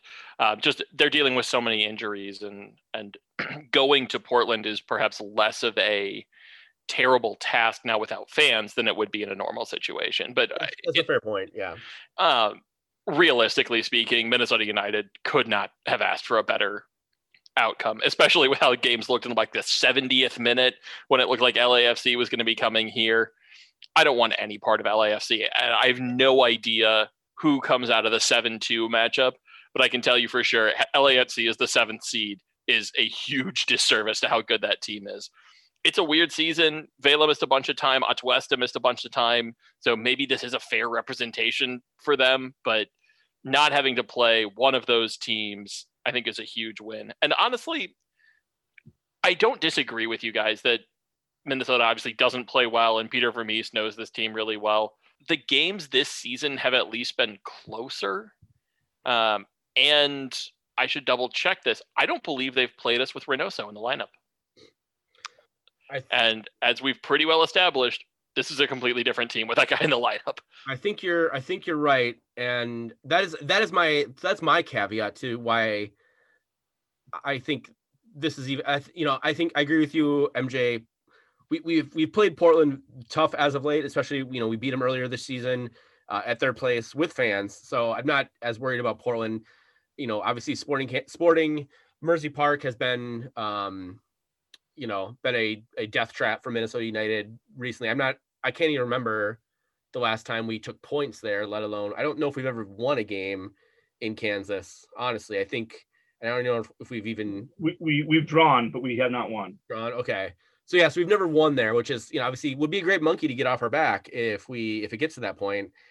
However, uh, Dan, to your point, we have they haven't played us with Reno, so they haven't played us with those with that front four fully fully fit and ready to go. Um, you know, with this game, if we if we beat Colorado, which is you know, I think still we'll talk about that game maybe in a in a, in a week or two. I think it's gonna be a tough call, especially considering we have a lot of guys who are not going to be in potentially not going to be in the lineup because of uh, uh, COVID uh, sheltering at place coming back from international duty. We'll talk about that in, in a second. So I don't think co- beating Colorado is a, is a given, uh, especially considering those games tend to be scrappy, right? However, we when we when we've gone to uh, Kansas City the last several years, we go and we play a really weird lineup because it's like that is the dime that that's for whatever reason Adrian Heath circles that match as like the squad rotation match, or in this case of this year. We, we have a bunch of guys who are who are injured or who can't play or who are you know who have COVID or, or whatever. So you know, and it's it's been a weird. We've I don't think we've ever actually gone down there and played, other than sort of probably the last time was maybe the the NASL the last NASL Open Cup run. we actually had our best squad out there, but again, it was NASL players playing against uh, a team uh, that had just made a, a, deep MLS Cup run the year before. It was it was pretty stacked, so we got the shit kicked out of us. But I'm not sure if we've actually played Sporting in Kansas City with our probably first choice eleven. So so I think this is again, I think this is not a not a terrible you know not a terrible run, and we you know we might have to go to Portland to play for the final, which I think you know with the conference final, which I think would be great. If if LAFC for some reason comes out of the side, side of the bracket, they'll be playing us in Minnesota in like the first weekend in December. So fucking a, bring it on, right? You know exactly. The, thought, to your point, David, the the last time we played Sporting Kansas City, and it was in Kansas City, We played a five-three-two with Yeah. Aja at sweeper, Edwards and Hairston at at wingbacks, and a middle of Dotson, Musa, and Gregus, and a front two of Toye and Hayes. So yeah, we I mean, right. and although we've we've maybe played closer to our first 11 in other matches at Sporting Kansas City, a lot of our matches against Sporting Kansas City look like that. Yeah, Yeah, I mean, if you if you say our best three players right now are Reynoso, Robin Lod when he plays on the right, and Kevin Molino, the last time we played this team, we had none of them. Like, Yeah. I don't. I I get the the feeling that this is a a bogey game or that you know we can't win in Kansas City or but they're probably not going to have fans either at this point and so like They- they have had fans. they they have but with the way things are breaking out Right. three week three weeks from now i don't know that that's still going to be true Fair, fair point. Fair point. so i mean we're talking about not really the same stadium certainly not the same atmosphere I mean, not the same minnesota united It's like, also Kansas, man. So they're you know- Exactly. well but it's Not But it's Missouri, not. it's fucking Kansas. No, it's, Well, it's Kansas. Yes, it's not Missouri. it it and it but it actually doesn't matter because johnson county has their own thing Okay. because Kansas City is so screwy because it would have to straddle two uh, two states worth of regulations, and all of a sudden you'd be like, well, on this side of the city I can eat in a restaurant, and on this side of the city I have to go fuck myself. That that makes sense. Yeah. Kansas makes- City proper and Johnson County, Kansas do a lot of interchanging, so it's a little bit different. yeah. Uh, but yeah, I wouldn't trust either of those state governments to do the right thing. No, That's a, that's a very valid point. Moving away from politics for a split second, uh, as hard as it is to do. Um, look, I mean, it's it's fundamentally not the same atmosphere. It's not the same Minnesota United. So if they go in there thinking, "Oh my gosh, like we always come here and we always lose," they're getting Minnesota Twins itis, and they're getting it way too soon. Right. Look, if they if they lose 12 straight in Kansas City, I'll give them that this is a place that they can't win. We're not at that point yet. Right. Um, that's a good transition. We, you know, we talked about Reynoso, and I, so I posed this question in the documents: Is Reynoso the best signing? I said in recent Minnesota United history, um, or MNUFC history. I think we caveat that by saying, is this the best signing in? I, I would say because this is clearly the best signing in their MLS history, bar none, hands down. Period. The question I have is: Is this the best signing in in Minnesota United FC history? So even what's even we'll take away the even the the Stars, Thunder, those days. Like as the team as constituted as Minnesota United FC, which is basically from 2013, right? 2013, I think, Yes, they were first correct. signed, to now. Is this the best signing in Minnesota United FC history? It's on the short list. I can guarantee you that. Right. Uh, the only name uh, that I could come up with that might have been better would have been Christian Ramirez. Uh, Thank you, Dan. but I man, and, and Christian, I, I don't. Christian's a club legend. I don't want to take anything away from him, um, but just in terms of what they bring on the field, Reynoso's not there yet because Christian has the longevity, but boy, is he off to a great start. And I will throw out a name I thought was going to join them, but didn't. Was Lance Laing? I really thought he was going to be just Mm, this unbelievable, fantastic signing, and it didn't work out that way. Yeah. Uh, but yeah, so Ramirez is the only other person that I would name, and and I'm not I'm not positive. You could you could throw out that first basically that first six months of Darwin is probably better than what this first whatever three three and a half months of of Reynoso have been in terms of uh, output. You know, DQ had what the hat trick against LAFC, um, Toronto. Toronto, right? Uh, a bunch of goals. He was electric. He was everything we we wanted to be, but he it soured fairly quickly with with DQ. Um, so is not. I don't think he's quite to that level yet, right? I think Reynoso will get there. And you're right, Dan. Uh, Ramirez is a is a really great shout. I threw in. I threw out Ibson, um, just because I fucking love Ibson, and the dude is a you know he's a he's a legend. And the problem with Ibson is that he he was so good that he could play he could play just basically 50%, and he was the best player in the NASL, right? He didn't have to try. He's walked onto the pitch and he was the best player in the league, no matter what. And I never think I never I unfortunately never think he got sort of that the motivation he needed to be. He could have been uh, MLS best 11 player with Minnesota. Uh, he could have he could have signed with you know with an MLS team when he came to Minnesota, but he would have had to actually probably put a little bit of work in. Not even a ton of work, I think. Right? Like it's Ibson, man. Some of the shit that that guy that I saw that guy that he's probably. I would argue that Ibson for me is the greatest soccer player I've ever seen play live. Right? Maybe I guess Zlatan, but Zlatan didn't look all that great against when he played against Minnesota. But like, No, He got like, pocketed by Kallman twice. yeah, Brent Kallman shut him down. but in terms of like players I've seen live, I've seen the most ridiculous shit from Ibson, and ridiculous in like the best possible way, and ridiculous in the most egregiously error-filled. What the fuck are you doing, passing the ball straight to Alfonso Davies? as you see him way right like the guy was the guy was a, a magician and sometimes the magician like it was really bad magic and sometimes it was fucking amazing magic and you're like how in the hell did he do that so i think i think reynoso will eventually acquit himself and be and, will, will go down as the greatest minnesota united signing history. I think ibson still has the number one spot. I would argue too that ramirez is still um, just for the what he did he still holds the goal record for the team uh, in a season with 14 he's still um, for what he did in spite of for what he did with NASL specifically, and then even in spite of Adrian Heath, what he did with Minnesota United while he was still here, I think gives him a little bit of uh, a leg up. But I could easily see Reynoso continues to progress like he's progressing, and he gets a full he gets an off season, he gets a full season, whatever that looks like next year. You know, the dude has what I think um six assists right now, six like regular assists, Yeah. uh, one goal the guy could have he could have a he could do he could be like a like a 15 to 20 assist guy next year right and if he puts in five or six goals on him by himself that's that's an mvp type season for for a player and so i think you i think we could easily see Reynoso pass that bar next year and be the you know whatever the best signing in, in minnesota united history so mj do you have any anything anybody else you want to nominate Johnny Steele. what's that The one true captain.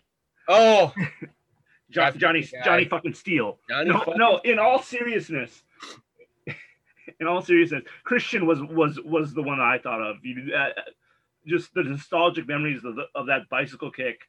You know, amazing headers, scoring against NASL opponents, and then bringing that to MLS and scoring against MLS goalkeepers. He is way up there for me. But again, as you both have brought out, there's time and tenure with the team. Given time, Reynoso can easily exceed.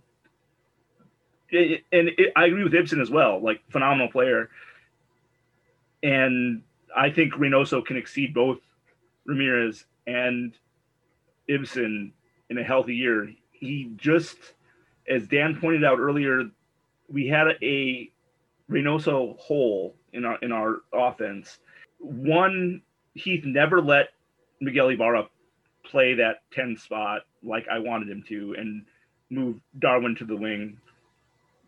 That's water well under the bridge and out the Mississippi Delta by now. But trying to shoehorn Robin Lod or uh, Kevin Molino into that number 10 spot, it's like night and day. You know, th- they can do it, but they're just the tight spaces, the vision, the technical ability on the ball. It's not to the same level. there's you know there's an argument for Miguel Ibarra, and actually there I think there's an argument for Miguel Ibarra and Christian Ramirez only for their NA, they enter their NASL tenure, like take away MLS because of the coaching change and everything, like just their their NASL te- tenure. Those guys were the face of the team, and Christian more so than Miguel really embraced that and and you know put his face out there and really you know did the things they needed to do when Minnesota United was still you know still struggling to get people get fans into out to the Nessie. And so I think there's you could make an argument for if you want to make an argument for Rambara, um, you know NASL NASL version, and you know not include their uh, MLS ten years, especially since Miguel Ibarra was sold to Leon and then you know came back uh, before the MLS season. And you know Miguel Ibarra got the U.S. men's national team call up while he was with um, Minnesota. Um, was the league MVP. Had you know one of the most phenomenal single person seasons that there's been in a Minnesota United uniform. So there's a I think you could Miguel Ibarra should probably be part of that conversation as well. So cool. That was a fun exercise, guys. Thanks for thanks for indulging me in, in that. Uh, and our final question is Dan, is this your is this your question? Almost certainly. Okay. Why don't you why don't you lay it on us and, and, and talk us through it? Uh, all right. So we talked a little bit about the playoffs, mostly on the uh, Western Conference side. Uh, so jumping really quick over to the Eastern Conference side, which was the bigger surprise to you guys? Atlanta United missing the playoffs entirely, or the fact that both expansion teams did make the playoffs? Atlanta is not being in the playoffs is not a surprise, considering their injuries and losing Julian Gressel. Uh, not a surprise to me, but having uh, Inter, Miami, I mean, especially when you look at the way that the East has two playing games to, I believe, compensate for the fact that this year, due to all the COVID and switching around, they have more teams on the East and they get more playoff spots or a couple playing games. It's not surprising though. I will say, I, I, I think I tend to agree. I think Atlanta missing the playoffs. If you'd have told, if you'd asked me before the season started, I would say both expansion teams making the playoffs for sure. Uh, especially considering both expansion teams were in different conferences at the start of the season right? um, which certainly, again, that's to your, to your point, MJ. And if you would, you would looking at Atlanta's roster, even with Frank de Boer, even with everything else, Josef Martinez, like pull, like wills that team to the playoffs, right? I, I think Gressel, Gressel was obviously, I think, I think they sort of underestimated what Julian Gressel brings to that team, but I think Josef Martinez just drags that team by his short and curlies to the playoffs so it, before the season started, but after the season started, right after after COVID, even they say after the um the tournament, because Atlanta had a, a, pretty shitty tournament. I think you know I, I think you could see a um, you could have probably seen a path for both expansions, but again, I think still Atlanta missing the playoffs was just not something that I think that anybody, any supporter of soccer in the United States uh, or MLS would see because you're like, oh well, you know, they'll fire their coach, they'll figure it out. Maybe they get, you know, maybe they make a signing. Miami at that point looked like fucking hot garbage, right? They, I think, were the first team ever to lose five their first five matches. Longest um, losing streak in uh, MLS history. Yeah. Just started, just started a franchise. Yeah, to start a franchise. Uh, so even still, I think I would have said, yeah, Atlanta's going to figure it out. They're gonna, they're gonna do something. They're gonna, they're gonna find a way to sneak in, especially, especially with ten teams in the Eastern Conference. So I think I've talked myself into Atlanta not making the playoffs is the biggest surprise. I would agree with you on the timetable thing, David, that if you would have asked me this prior to any games being played, yes. But after the Josef Martinez injury, how horrible they looked. I pity the fool who who thought they they should be in, yeah. be in the playoffs sorry, I want to clarify. I was I thought that expansion teams would be the bigger surprise, and I talked myself into Atlanta. Yeah. so. Yeah, I think uh, the timetable is a is a good point. I'm actually still gonna go with both expansion teams making it, just because this isn't something where the season started and okay, uh, Josef Martinez gets hurt in week one, actually against Nashville, uh, and the the expansion teams looked really good. They they didn't, and Nashville missed the entire MLS's back tournament because they had the for one of the first two COVID outbreaks. It was them and Dallas, and I forget who came first. They couldn't score for the first several games back from not back from the tournament after their regular season started. Miami has gone through stretches of just looking absolutely abysmal. Um, and then all of a sudden, Nashville figured out their identity. I think huge credit to their coaching staff. They're stout defensively, uh, which we sort of thought they were going to be. They've also dodged uh, around some injuries. Uh, and and Inter Miami has, like, truly within the last week, or last maybe three weeks, figured out how to be a soccer team good mm-hmm. enough to make the Eastern play-in game. And if you had given me odds a month ago I still would have guessed that Atlanta would get just enough performance out of Adam Jahn. I literally can't name three other players on that team. That's hilarious. Uh, uh, to, to to make it into the playoffs because I mean they were they were viable until decision day. Like they were they still had a shot going into yesterday. Yeah. So I think it's the fact that Nashville figured out their identity well enough to not just make the playoffs, but actually look like a pretty decent team. Like they're certainly they're not going to come out of the East. They have a- me They have a positive goal differential. right because they don't concede. yeah, they gave up the third fewest amount of goals. Walker Zimmerman and Dave Romney have been phenomenal in this. Yeah, center and back. Gary Gary Smith, uh, an MLS uh, Cup winning manager, they, they've they've only conceded 22. They've they've conceded the third fewest amount of goals in in the Eastern Conference. So I kind of can we dig into that for just one really quick second because there was a lot of criticism of them bringing in Walker Zimmerman because they traded a shit ton of money to get him, much the same way that Minnesota United was criticized for trading a shit ton of Tam, Gam, Garbucks, whatever, for Ike Opara. Ike Opara completely revolutionized Minnesota United's defense, gets Defender of the Year, pulls that team to the playoffs. Walker Zimmerman turns around and does the exact same thing in Nashville. And I think at this point we need to say, hey, if you trade a shit ton of money for a completely elite defender, that's probably good. That's probably a good thing for your club to do. Yeah. Now, you can't throw it at Francisco Calvo or Demidov or whatever, but if there is somebody of that caliber that you think you can go and get, there is no amount of money that you shouldn't be spending to get them. yeah, And that's a that's a good argument. Dax McCarty looks fits right in with all of that. Dax McCarty looks reborn. Yeah. Dax McCarty looks really good in a way he really didn't last year for Chicago. So uh, full credit to Gary Smith, and credit to uh, to Inter Miami too for getting Gonzalo Higuain. Like they've, they've spent an unholy amount of money, and they spent enough of it correctly to get to the playoffs. I think they're going to get smoked in round one, but kudos. yeah, by by Nashville. As a matter of fact, they uh, Nashville and Inter Miami play in the in the play-in game uh, for the Eastern Conference uh, playoffs. So they, you know, weirdly enough, I think Mhm. Minnesota United and Nashville had very similar plans. Sort of build from a, you know create a, a, a stout back line, don't concede, try and figure out where you're going to get your goals from, but just don't concede. The problem was for Minnesota, it was Vadim Demidov and Francisco Calvo, and it just blew up in their faces. Whereas Nashville, when like like you said, went and got Dax McCarty, Walker Zimmerman, got proven MLS defenders and guys who knew MLS and knew how to play here, and said, "We're we're we trust you to to lead this back line." So And Dave Romney, a subpar left back, unlike Calvo, moves left center back and looks fucking incredible. He was a DP player for LA Galaxy, wasn't he? he was at one point, yeah. That So yeah, so I, I- that I was get not a good spend, but he's great at Nashville. But he should not have been a DP player. No. So so weirdly, I think they're trying. I think you know they had the same. I want to say the same exact. Play, I think the same general playbook.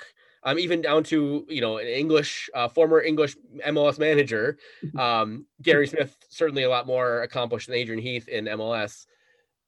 That notwithstanding, I think they had a, a similar playbook, but just every decision that Minnesota United made in that first season, especially on the back line, absolutely um, almost every decision, with the exception of Jerome Thiesson, backfired on Minnesota United. Whereas Nashville hit on say 90% of their decisions that they made, particularly in in the in the defensive area. Now, again, you, you need to eventually score goals. You can't. The playoffs are not like the you know regular season where you can just you know get draws. You need to actually put at least one ball in the back of the net. But if you keep the other team out, it gives you a hell of a lot more opportunities to to do that. So cool. All right, that was some good questions, guys. And we uh maybe we'll have to try and figure out some some more hypotheticals like that for for next week when we don't really have a, a game to talk about. So Send them in. yes, You you any- are intrepid listeners. Please don't make us come up with another set of questions. if you have any hypotheticals or or, or uh, what ifs that you want us to talk about, now now would be a really good time because we have basically two weeks where we don't have a game, and then we'll you know obviously we'll preview the game before, but yeah, we have we have a bit of time. Uh, speaking of that game, the playoff schedule was released today uh, amongst all the all the team team of the week news and everything. Colorado will come to Minnesota on November 22nd at 6:30 p.m. That is uh that is Saturday. of the match. Sunday. Sunday the 22nd. Yep. Um, so that'll be it. And that game is on ESPN. Uh, if you're not able to, obviously we're not we're not going to have any fans in the stadium, so it'll be on ESPN. So if you have uh, ESPN Plus and your VPN, you're kind of screwed. Sign up for a free trial of one of the uh, OTT services for. Be sign up on like the 20th of November because then you can basically get the entire playoffs. Um, Fubo's good. Fubo has uh, Univision and all that. So, so yeah, November 22nd, Sunday, the uh, 6:30 on ESPN. Uh, as I mentioned, Molino uh, was named Player of the Week, and both Molino and Bebelo made the Team of the Week, the first team, um, which was lined up uh, weirdly enough in a 3-4-3 formation. You don't know if any team in MLS plays in a 3-4-3 formation, so whatever. But if you're in WSL or or Bundesliga, it happens all the time. Yes, it does. It, that is that is true. Um, all right, and then finally for uh, for the other United news that we have, uh, so it was noted uh, earlier this weekend or last weekend that Kamara, uh, Lod, and Gregus were all called in for international duty, uh, which means they're likely to miss the Colorado Rapids match in the playoff first round. Shit. Yeah, we're not 100% sure because the you know, the MLS is still trying to figure out. I think the last I heard they were going to make players quarantine for 9 days when they come back from international duty. So that really kind of depends on how you know how soon players come back for from international duty. Uh, I know Gregus is playing uh, with Slovakia and an opportunity to get into the Euros in 2021. So that's going to be a really important game. I think that is the first game of their of their international break. So it's possible that maybe he plays in that game and then they send him back to Minnesota, which would be really nice. Or that you know Kamara had actually originally retired from international duty last year. As a matter of fact, around this time, uh, he'd gotten into a, a bit of a, a kerfuffle with the with his the Sierra Leone manager. That guy's been replaced, and a new guy's been brought in. And apparently, he and Kamara had a had some conversations, and Kai Kamara was invited back into the national team setup, and he accepted the call up. So he'll be playing for Sierra Leone. Uh, Romain Métanire obviously plays for Madagascar, and Robin Lod for Finland. So I think Finland has some. They have the Nations League. I'm not sure what Sierra Leone are they qualifying for AFCON? Do you know? I think it's AFCON qualifying. Okay, Yeah. that makes sense. And unfortunately, I- I don't. Like Heath mentioned this in one of his uh, rants the other day that he doesn't think that Colorado has any international call-ups. So Colorado will be particularly well rested uh, for this first playoff game, which is why I, I don't think it's necessarily going to be a, an easy match for us. So And Uh, yeah. Colorado has uh, William Yarbrough from Club Leon on, on loan. Yes, that's their that's their keeper. Yes. correct. So Who's- that's a that's a huge step up from. Uh, it's not MacMath anymore. Whoever their normal keeper is. right on. Yeah. Um, but Tim, Tim not- Howard. I forget who their, their keeper. is. Uh, it was Tim Howard last year, I think, with MacMath backing him up. M- MacMath is over at uh, RSL, what- and he has not been getting not been getting minutes at all. So, um, all right. So that is the other United news. MJ, we have uh we have some loons birthdays to talk about, huh? Yeah, instead of uh, one once a loon, we'll just kind of combine this with uh, loon birthdays since November is popular month. Uh, happy belated to Minnesota Thunder captain Jeremiah Bass. He's still in the Twin Cities doing financial analyst work. Yes. Uh, happy belated birthday to former loon Ismaila Ish Jome, who uh, played a full 90 for Austin Bold. It's not quite a full 90 because in the 90 plus stoppage time minute he got subbed out, but but uh, they won their final game uh, 2 0 no 2 1 against uh, San Antonio because San Antonio did not have Dayne St. Clair goalkeeping for them. Um, I have a so when Anna and I got married, we had a we got um we got married at the uh Nomad, but we actually before we went over to the Nomad to get uh to do to get you know get hitched and all that, we did a bunch of pictures and stuff at the state fair. Um, because it was right, it was like the Labor Day weekend, so it was the last weekend of the state fair. My family loves the state fair. And there's a picture. Uh, we went to the Minnesota United experience in the fan the fan sports HQ building or whatever that they have there. And this is back when um, this is 2016, right? So there's still it was NASL days. So they always had players there, and there was no line because, you know, about twenty thousand people knew about the knew about Minnesota United. So there's so we walked in there, and uh, I think I can't remember who I saw who I saw from the front. I saw somebody from the front office I knew, and uh, I was like, "Hey, yeah, we're getting married. Can we want to get a picture? You know, from the big United thing." And Ish Jome was there signing autographs and, and like get letting people take pictures of him. So it's part of our wedding pictures. We have a picture of me and Anna in uh, my suit and her wedding dress with uh, with Ish Jome. Awesome. Silent, fun little uh, Ish Jome uh, tangent there. So, and then we went down the giant slide in our in our wedding gear with uh, with some of our family, which was which was fantastic. So, anyway, hey, sorry, you know, tangent. No worries. I mean, so Jeremiah Bass and Ish Jome's birthday was November fourth. On November seventh is happy birthday to Ibson, who is I mentioned in a previous Once a Loon playing in Brazil in Serie C uh, for uh, Tombense. He is actually the captain of Tombense. And does either of you know his full name? No, it's it's way too long. I know there's a Da Silva in there. Uh, nice. Yeah. So Da Silva, I believe, is the the, the matriarchal. Uh, yeah, it's Ibson Beretta Da Silva. Damn it. Yeah. I knew it started with a B. I thought there was something after the Da Silva. Shoot, I think I could have gotten that. and then also, uh, how on earth did we not nickname him the Beretta? Come on. yeah, yeah. That's that's that's a that's a, yeah. If we it, Fondy was so much and, better, right? Yeah. If you get a time machine, we can go back and get that chant going. That's yeah, I got a one-off time machine. That's definitely what I'm using it for. Uh, this Thursday, Mitch Hildebrandt uh, is uh, is Mitch Hildebrandt's birthday. Fond memories of him being our backup goalkeeper and stepping in in a lot of Open Cup matches and doing some amazing things. Uh, having a really amazing uh, before FC since he got big and made it to MLS. Really good Open Cup run with them, stopping a lot of penalty kicks. Yes lots of lots of great nostalgia with Mitch Hildebrandt. Do either of you know what he's doing right now? Hildebrandt? He is the goalkeeping coach for Sporks 2. Oh, is he nice. really? Yeah, he's, he is the goalkeeping coach for for Sporting Kansas City's uh, USL squad. Good for him.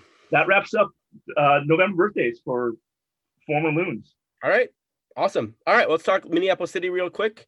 Um, they have the annual meeting we mentioned last week on the podcast. Uh, this coming Wednesday, it's going to be on Zoom. Uh, I would just check out their Twitter at uh, MPLS City SC if you're interested. I'm sure they'll probably post a link to it there, or you can re- sign up and, and get a get an email. Um, if you want to join as a member, so there will be a couple things that people vote on. They always vote on the scarf uh, every year. The the the you know if you want to get a chance to you know participate in the in the some of the merch that City does the member scarf is something that's always voted on by the members. There's gonna be a few other votes. You have to be a member if you want to do that. You can join as a member for $65. You go to their their website and uh, buy one. If you're out of town, if you're not in the cities and you're not planning on making it to games, but you still want to be a part of it, uh, $50 is the membership fee. And actually, they, they donate your ticket to uh, local youth. Uh, I can't remember exactly. There's a fund that they do it for, but there's you basically your your your ticket is donated to a youth group, and youth group is able to come and watch soccer for free. So it's really cool. And then they made some more the more hires, right, MJ? Yeah. So they got two new assistant coaches. Eli Baker is going to be an assistant with the Futures. He is a recent graduate of Augsburg College and played midfield and then transferred to defense for Augsburg in their soccer program. And so he comes from a great local soccer program. Uh, and with having played both midfield and defense, I think he's going to be a pretty good assistant coach. Uh, and then Kevin Laban, he is an Augsburg assistant coach with the goalkeepers and the goalkeeper director for Tonka United SC on the youth academy side and they picked up him as a assistant coach for Minneapolis City too. All right. Um, I mentioned the Mean Machine podcast last week. Actually, we were recording it this week, so uh, be on the lookout for that. Maybe Friday afternoon if I can get it uh, get it edited after that. So you have one more, you have basically one more week to watch uh, Mean Machine. Uh, again, it's, I think it's on Amazon Prime. And then the other thing I I, I just sort of I'm throwing out here because I want to talk I want to chat with you guys and then just throw it out to the, the listeners. I need a new Liga MX team. My team, uh, Morelia, uh, up and left their uh, their squad their, their city and moved to Mazatlan. Uh, changed their colors, changed their badge, became the Mazatlan something or others. I don't even care. Fuck them. Fighting Uh, tourists. Yeah, fucking tourists. And so, so I've been I've been in the I've been in the market now for a little while since basically the end of last year for a new Liga MX team. I didn't really wasn't watching too much of it because the I was watching using YouTube TV didn't have a ton of the um uh, Spanish channels. However, I just signed up again for Fubo. Um, I had a, a fr- uh, basically almost a free month. And of course, they have beIN, they have uh, Teudan, they have a bunch of the of soccer, uh, soccer in the South America and Central America. So I'm trying to get back into Liga MX. And the story behind my Morelia fandom was I was literally at the Goodwill and found a Morelia jersey, and it was like five dollars. And so I was like, "Fuck it, I guess I'm gonna be a Morelia fan." I'm not necessarily in the in the market for you know going out to random stores and rifling through shirts right now. You know, considering Why? the state of the world. I don't Um, understand why. yeah. So, uh, so yeah. So I need a new, I need a new Liga MX team. I there, I've, there's been some very compelling overtures about Club America from uh, a, f- a friend, and I just, I, if you guys have any any thoughts on that, or, or you know, listeners, if you have any thoughts, please um, lay them on me. Please, everyone, I can't flood David's account or the the Daves I Know account with Yeah. At recommendations Texas, at for Texas Zeller or, or at TDIKMN, uh, if you want to explain why I should become a fan of your of your Liga MX team. I'm I uh go ahead. as a lifelong fan of Pumas, uh, for the incredibly uh, erudite and considered reason of they have consistently fucking excellent kits.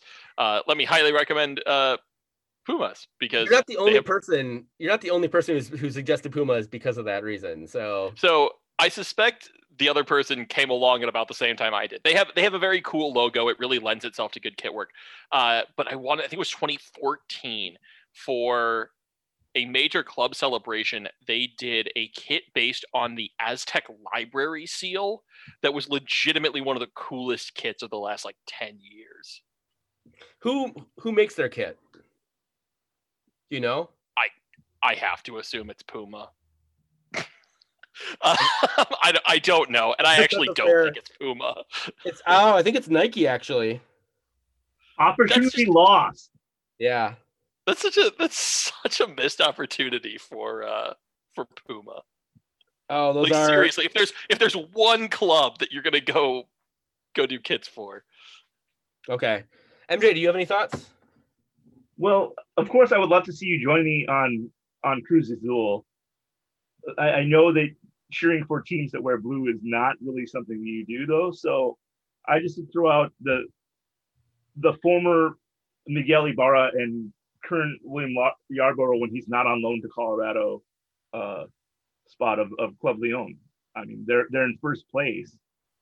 They have U.S. player connections, and eh, you know why not go with a team that you've seen play in the Metrodome, or sorry, Target Field. Yeah, I did. I did briefly uh, flirt with Club Leon before I settled on Morelia. Morelia just again the, the jersey fell into my lap and I I had to I had to pull the trigger on it. So I would cheer like- for Club Leon over, let's say, Atlas. You know, yeah, maybe I of could the see if I can Minnesota United find- friendlies. if I can find a Miguel Ibarra Club Leon jersey, maybe I maybe I do have to jump on the Club Leon bandwagon again. So, all right. Well, if you are listening to this podcast and you have a suggestion, um, I don't care. Honestly like again. I bought a fucking uh, shirt at a Goodwill and became a fan of that team. And literally, it was like what was going to the Black Heart, requesting matches at 9 p.m. like on a Saturday night, like while the drag show was going on. I was like sit, sitting up by the pool table watching watching Morelia while the drag show was going on because I, you know, I was I got invested. So if you have any reason whatsoever, by all means, uh, hit us up. Uh, hit me up at Texas Hour, or you can you can tag the uh, the podcast at TDIKMN on Twitter too. So All right. Well, guys, we did it. I think we did another one in under two hours. So fucking A. Holla. They said it couldn't be done. This is only episode 170, and we're and we're, we're finally getting good at it. So I'm I'm very excited. So please uh, rate and review the podcast wherever wherever you listen to podcast. Uh, five stars. DavesIKnow.com, uh, Patreon.com slash Daves I Know. Again, I'm gonna be posting a video, a couple videos from the Patreon. Christian sent me some videos of the the beer in its in its current stage. So I think I'm gonna be posting those on the Patreon here uh, either tomorrow or Wednesday.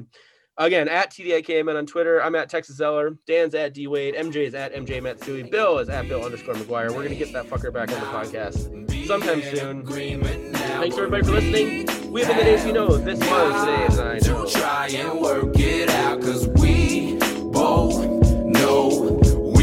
Can't do nothing at all oh, oh yeah oh, oh, oh. We, we, we, we do our thing, son. Long as you do yours, land here become fecund. Yeah. Uh, We, we do Yeah. our thing, son. through the act, we attract two, hope to reach one. Uh, We, we, we do our thing. do it, We, do we, it. we do our thing, son. Some will paint a piece, some will spray with a machine gun. It's mad work to be done. Uh, we, we do our thing, son. Son, son, I can't do son. nothing at all. Y'all know we can't do nothing at all. Nah, yo, I can't do nothing at all. Y'all know we can't do nothing at all. GT, He don't do nothing at all. G.O. Nothing at all. Uh-huh. My guy King, He don't do nothing at all. the mass you, you gave yourself one grace week or two? Just the one. And I wasn't going to do it at all. And then Gretchen was like, uh, You do realize you can take a vacation between jobs, right? And I was like, I can.